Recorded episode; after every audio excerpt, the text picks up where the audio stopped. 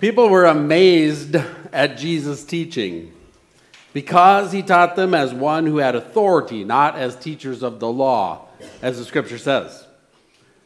So Jesus amazed people. So, my question for us today is when was the last time that you were amazed or have been amazed by Jesus? Maybe by his teaching or astonished by his actions as you read the scripture or when was the last time that you were surprised by a response that he gave? Or possibly startled by his words as you've been reading or engaging? Or maybe just simply awed by his authority when he spoke to demons and they fled? When's the last time you've been amazed by Jesus? You know, when is the last time you said to yourself, He gets me? Jesus really gets me. You know, we can gradually get disconnected from that sense of awe and wonder as we, you know, in the same awe and wonder that the people of the scriptures experience. You know, as we go through life, we experience hardships and struggles and difficulties, worries and busyness and snow or heat in Belize if you're there. In the midst of all of that, uh, even we even get familiar with Jesus' message sometimes, and you know, it just doesn't have that sense of awe and wonder that maybe it once did, or maybe that the people in the scriptures are experiencing. Sometimes we forget that Jesus isn't just a religious figure.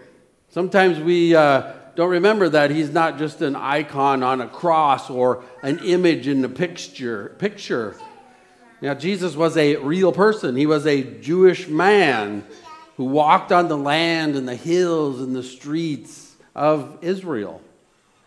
You know, we have blind spots that keep us from recognizing some of the counter practical ways that Jesus radically demonstrated love to those around him in the kingdom of God and the same ways that he commissioned his disciples to imitate and the same ways that he calls us to follow. Well, I think here's the good news today. I think we have an opportunity to reignite the awe and wonder and the sense of wonder of Jesus' teachings and who he is as we read the life of Jesus together in the story Bible. So, if you've been following along with us, we're 23 weeks into the scriptures, and we're finally getting to the one that it's all pointing to, to Jesus. If you haven't uh, gotten one of these, I invite you to start reading with us uh, in the New Testament part of it. Uh, you'll find the books over there in the entry, or you can get one online. Today, we get a fresh look at Jesus' teachings as he interacts with real people, and we get to hear what he taught and preached as he walked along the very same places that you could walk if you were in Israel today.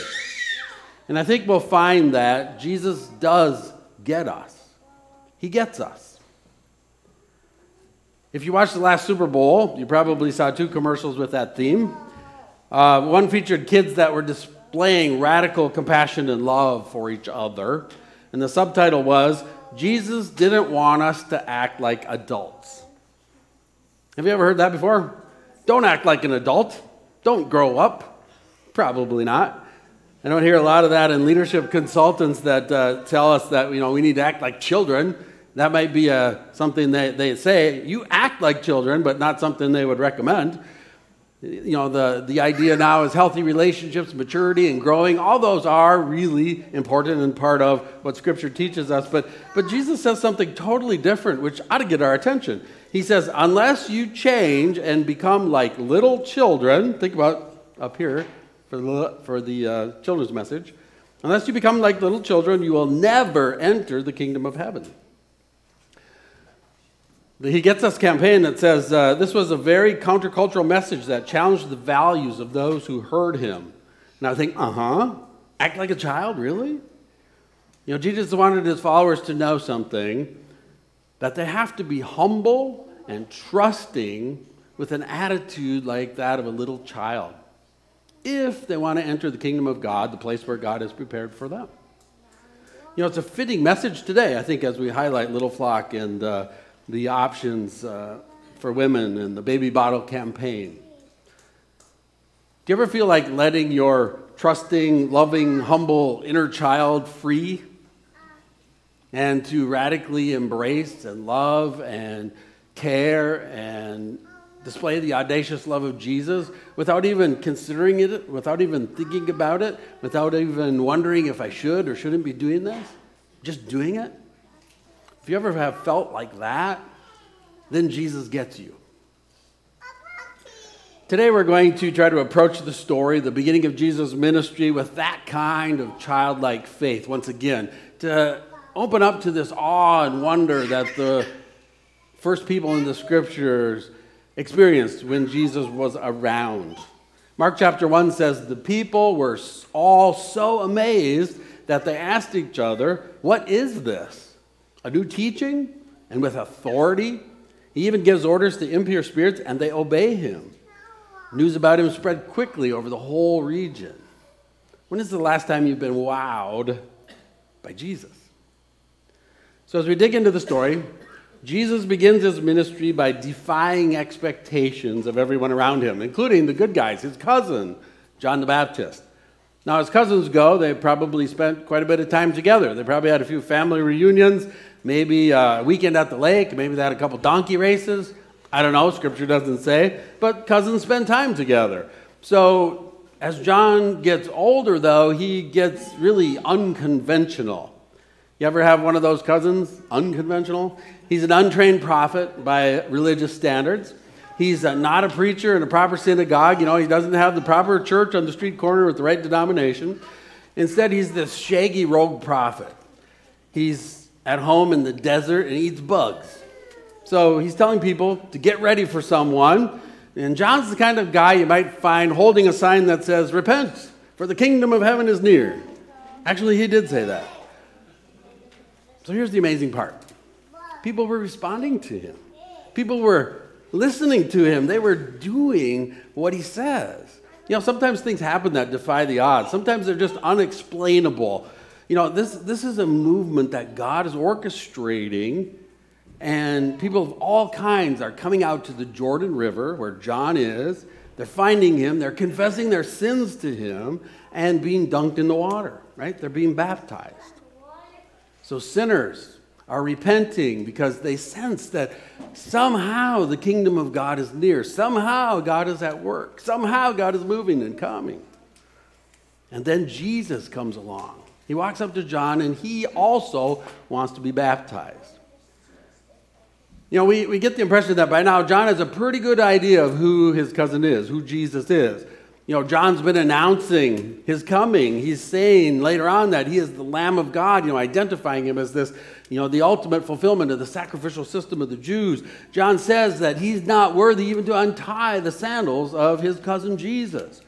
So John's confused. When Jesus comes to him, he's, he's wondering why Jesus is coming to him to be baptized. And he tries to push him off. He says, You know, I need to be baptized by you, Jesus. So what's going on? Why is John refusing?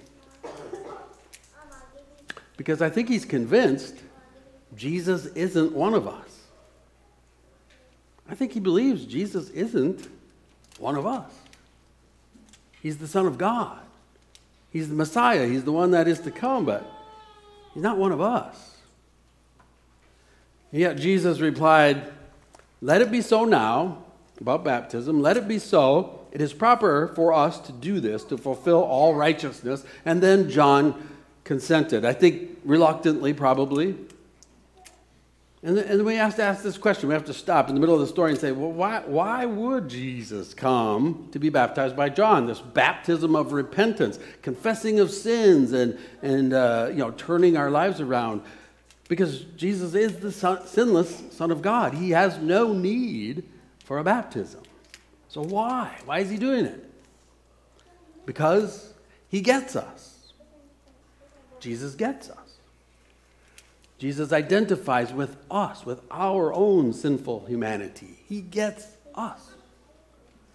You know, He gets that we mess up. He gets that we struggle with sin. He gets that we need to repent. We need to return to God. He gets that ebb and flow of our spiritual lives and our spiritual desire.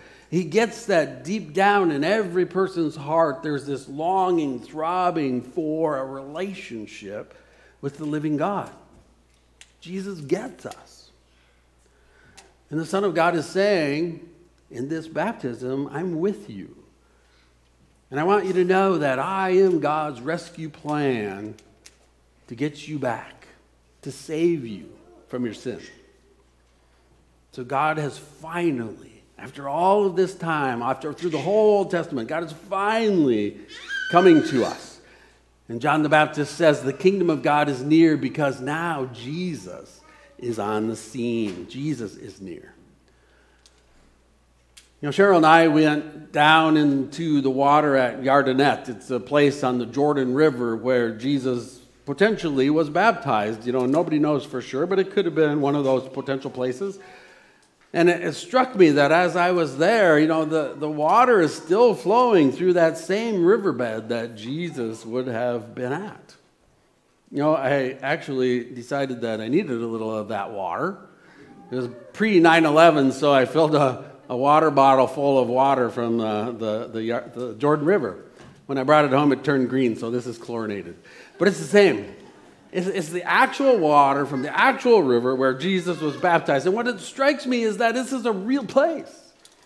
Jesus is a real person. And this was a real event. You know, people are still coming to that place in the Jordan. And I, it's absolutely incredible what takes place. And John's about to tell us. You know, maybe you've heard this before. Maybe you're going to hear this for the very first time. Whether it is the first time or you've heard it before, I invite you to, to receive this, to experience this with a new sense of awe and openness to what Jesus said, that childlike faith that Jesus describes. Watch what happens in the water on the banks of the Jordan River. I say, watch as I speak the words. As soon as Jesus was baptized, he went up out of the water, and at that moment, heaven was opened and he saw the Spirit of God descending like a dove and alighting on him. And a voice from heaven said, This is my Son, whom I love. With him I am well pleased. A voice from heaven speaking and confirming that this is the one. Jesus is the one. So, time out. What's happening here? You know, we've been on this 23 week journey through the Old Testament since last fall. We haven't seen anything like this before. We started all the way back in the garden, remember? When God created human beings and He was with them in the garden, and all was good, all was wonderful as it was meant to be. And we watched the story unfold as Adam and Eve rejected God and they were separated from God and separated from the tree of life and expelled from the garden. And we learned about God's promise to get his people back. And he saved Noah. And we learned that although Noah was saved and his family off the boat, sin still went with them. So the plan for salvation wasn't going to come from human beings, it had to come from God. And then God called Abraham and he told him he would make him into a great nation. And God saved that nation through Joseph in Egypt as the nation becomes numerous and then they're enslaved. And then God raises up a deliverer, Moses, who comes to lead his people out of captivity and through the wilderness. And then God gives them commands and they learn how to live with God and live with one another. And then they wander through the wilderness until God fulfills his promise and brings them into the land. And then he promises David that through his line a king will come who will sit on his throne forever. But then the kingdoms divide and the kingdoms fall and they go into captivity, and it looks like all is lost. And yet God raises up a remnant in Babylon and he preserves them through people like Esther and Daniel. And then God brings them back with Ezra and Nehemiah and they start this rebuilding project. And the prophets tell of the promised Messiah who's going to come. And then nothing silence for 400 years and waiting until last week we heard about this baby that is born in a manger and he is the Messiah, the Son of God, the one who is promised, the one who comes. And we begin to sense that God is moving and this plan is being fulfilled and something amazing is about to take place. And now we hear at the waters of the Jordan this voice booming from heaven saying, This is my son whom I am well pleased. Listen to him. And as we realize that everything that has come before is, is actually pointing to this one person standing in the water. He is the one that fulfills God's plan to get his people back. And God says, This is my son. So Jesus is here on earth, God in the flesh, identifying with us, sinless yet receiving a sinner's baptism. He gets us, and he gets our enemy. The Bible says God cannot be tempted by evil, nor does he tempt anyone in James 1 3. So God can't be tempted by the devil. So God can deal with Satan, no problem, right? But we get tempted. Have you ever wondered, wow, where does that desire come from? Man, that's powerful. That's not right, but wow, it's strong. You know, we've all experienced it in the flesh, in our own human humanity. Satan tempts us with all kinds of temptations that fit our desires. We all face them.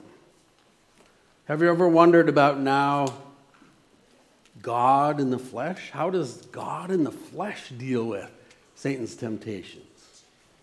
So, God in the flesh is Jesus. And he faced all the same temptations, all the same feelings, all the same hungers and desires that you and I and every other human being faces. Think about that. God experiencing all of that, all of what you desire. He gets us. After all, he is fully human and fully God. So, what happens? Well, so far in the Bible, every human being from the beginning has fallen short. Everyone. Satan tempted Adam and Eve and they fell. Everyone since has fallen. Every one of us. The scripture says all have sinned and fall short of the glory of God. We get it, right? No one measures up. So immediately after Jesus is identified with us in our humanity through baptism, the test begins. But the devil, can he prevail against the Son of God? So I, I learned in some of the teaching that the, the devil, the word for devil is diablos. Uh, it, it has a root meaning to divide. That's what Satan does. He comes to divide, to, to separate. You know, anytime we see uh, a marriage divided, or a community divided, or a family divided, or hearts divided, we, we see the work of Satan in the midst. That's, God, that's his work, to separate. Most of all, when we see someone separated from God in a relationship with God, that is the work of the enemy, the work of the devil. But Jesus came to destroy that work, and it begins with this temptation in the wilderness. So, can the devil divide Jesus from the Father in heaven? Well, you already know the desire of our flesh is strong. You know, the body and mind wants what the body and mind wants. I was really hoping today that the little flock uh, dinner wasn't canceled because I really want some chicken noodle soup from uh, Lori and Katie. That's some good stuff, right? You know, the body wants what the body wants. So now imagine how good it would be after 40 days of not eating, right? Yeah, that Campbell's commercial. Mm-mm, good.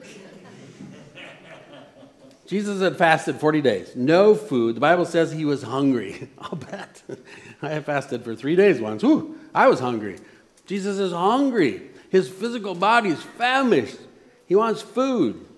So the tempter came to him and said, If you are the Son of God, say if. If you are the Son of God, sowing a word of doubt, if you are the Son of God, tell these stones to become bread. Here's the thing that would be a miracle, right? Well, Jesus has the power to do that. We read later on that he fed 5,000 people with a couple of loaves and a few fish. So he has the power to do that. The uh, tempter suggests that if he is the Son of God, then go ahead and do it. But to do it now would be a misuse of Jesus' power. He's being tempted. Jesus needs to be clear on his true identity. It's not a question. He is the Son of God. The voice from heaven just declared it. So the tempter says, If you are, Jesus says, It is written. Say, It is written. Man shall not live by bread alone, but every word that comes from the mouth of God. You know, in the end, Jesus does not succumb to the temptations and the world's promises for power and glory, but rather he chooses to serve God alone. He alone is the sinless Son of God. And we discover something remarkable about Jesus. And I think it's important to make that connection right now. That you cannot separate Jesus from the Word. You cannot create your own Jesus that doesn't line up with the Word. He is the Word. He's the Jesus who gets us. He's the Jesus in Scripture. It's the Jesus we read about. He's not a made up Jesus patterned off of some personal ideas or philosophies. The Jesus who gets us is the one that the Father has identified as the beloved, obedient Son. And he gets he sets the course for the destruction of Satan and sin's power over us. So he's come to rescue us. You know, when we sing the song by Rend Collective uh, called Rescuer, you know, think about what's happened. we sing, we, He's our rescuer. He's our rescuer. We're, he, we are free from sin forevermore. And that's actually happening, forever free, because He's won the war. He knows what we need. Jesus gets us. But not everyone gets Jesus. So in Nicodemus of John chapter 3, uh, there's a religious leader of the day. He doesn't get Jesus. Nicodemus is pretty sure that Jesus is special. He says, Rabbi, we know that you are a teacher who has come from God, for no one could perform the signs you are doing if God were not with him. So Jesus is healing diseases. He's speaking authority to the leaders. He's casting out demons by his command. You know, this stuff is coming from above. Nicodemus gets that. Maybe someone listening here today is like Nicodemus. You get that Jesus is a man of God. Somehow he is an important religious figure. He's a powerful teacher, maybe a prophet, maybe a miracle worker, certainly the most self sacrificial human being that ever walked the planet, definitely some kind of man of God, but you might not have all the answers you want. And I think you'll find that Jesus' answer to Nicodemus is a little unsatisfying. Nicodemus was trying to figure this all out. If you're trying to understand Jesus as a man of God, I think you're going to be unsatisfied with his answer but it's the truth. Here's the truth Nicodemus doesn't get to ask any more questions. Jesus just says, Very truly. When you hear that, it means, Here it is. This is it. Very truly, I tell you, no one can see the kingdom of God unless you are born again. That can be a frustrating verse. It is for Nicodemus. Born again. Not just an evangelical word, it's Jesus' word. And Nicodemus doesn't get it. He, he has this kind of argument with Jesus, you know, like, born again? What do you mean, Jesus? Can I go back into my mother's womb a second time and be born again? And uh, Jesus just says, no. Jesus is describing something very different. You know, we all have a physical birth, right? When we are born. How many of you were born? Good, you're still listening. All right, I'm glad. We were all born, right? Once. We have a birth date. Hopefully, you know it. If not, you still know you were born. You came from your mother's womb. You were, we were born. We all have a physical birth. But Jesus is talking about something completely different. He's talking about a spiritual birth. Have you had a spiritual birth? Well, how important is that? Well, Jesus tells Nicodemus it's absolutely critical. He says, You cannot even understand this unless you have been born again. Jesus said, I have spoken to you of earthly things, and you do not believe. How then will you believe if I speak of heavenly things? No one has ever gone into heaven except the one who came from heaven, the Son of Man. So, if we're listening carefully, Jesus is explaining how this new birth happens. Jesus isn't from the earth, he's from heaven. So, just like the voice at baptism says, This is my son, Jesus is speaking about heavenly things. And here's how it happens Just as Moses lifted up the snake in the wilderness, so the Son of Man must be lifted up, that everyone who believes may have eternal life in him. A new birth is a new life. God told Moses in the Old Testament to fashion a gold snake and put it on a pole. You know, I always, I always struggled with this because it's kind of like, God, that's strange. That's odd. You ever seen in a, a doctor's office or on a license, there's this idea of, of this, this snake around a pole? It's, it's the idea of healing. And it comes right out of this Old Testament passage. See, uh, there were poisonous snakes that had come into the Israelite camp and they were biting the people and they were dying from this poison. And God said it was happening because of their sin. God said to Moses, Fashion a pole with a snake, put it on a uh, pole, and everyone who looks to that will be saved. The poison will no longer kill them. And so they did. They looked at the gold snake on the pole and they were saved from the poison. So Jesus is saying in the same way, Jesus will be lifted up on a cross, and everyone who believes will have eternal life in him. They will be rescued. And here's the, wonder and the awe of all this that's it. That's all. Why would Jesus do this? Love. I'm going to invite you to read John 3:16 with me. This is at the heart of what we are hearing today. For God so loved the world that he gave his one and only Son, that whoever believes in him will not perish, but have eternal life. Everyone who believes will not perish, but have eternal life. A new birth, a spiritual birth, a new life, an eternal life. It's hard for Nicodemus to grasp this. Maybe it's hard for you because you've not experienced this kind of grace. Someone sacrificing like that for you. Maybe you've experienced a lot of judgment in your life. Maybe it feels like only judgment.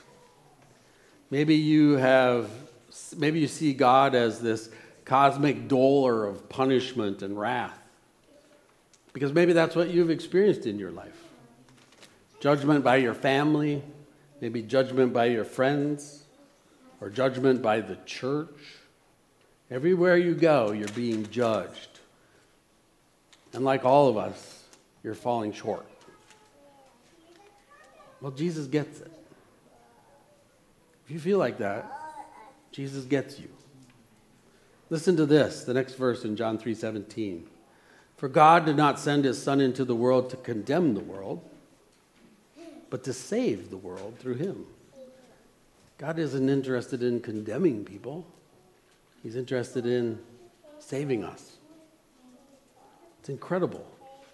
No condemnation, instead, rescue. God's plan is to rescue and restore you to a right relationship with God forever. Why? Because God loves you. Simple as that. God loves you. That's the good news that we hear today. God loves you. God loves you. I invite you to turn to someone beside you and just tell them this truth God loves you.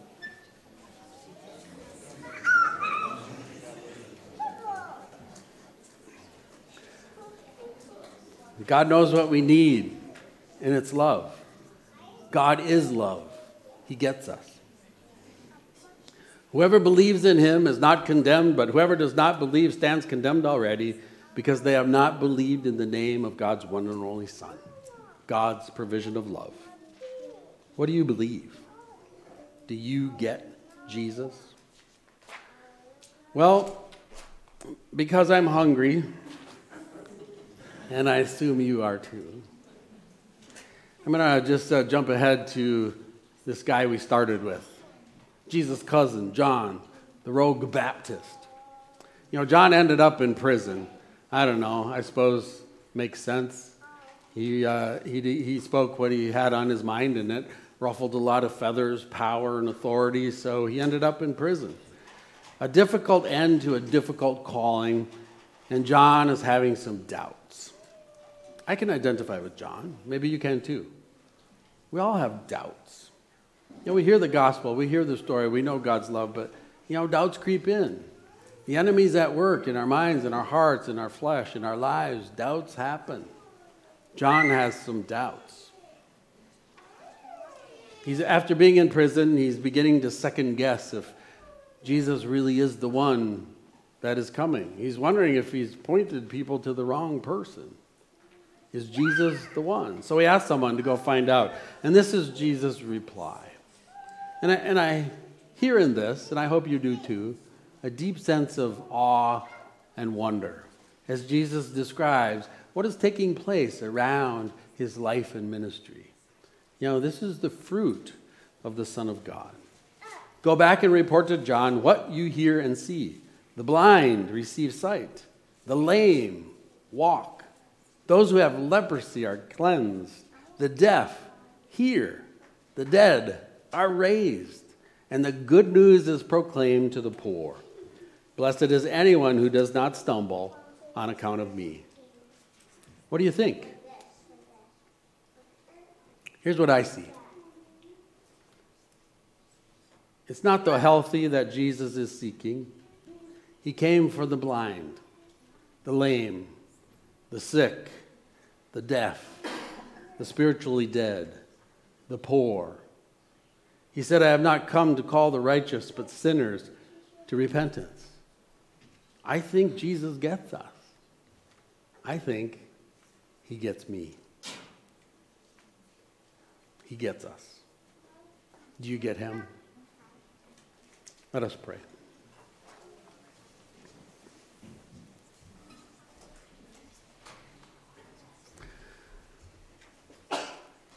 Lord, as we read the scripture, we come to uh, the sense of awe and wonder. Lord, sometimes it's just more than we can take in, hard to grasp, hard to imagine.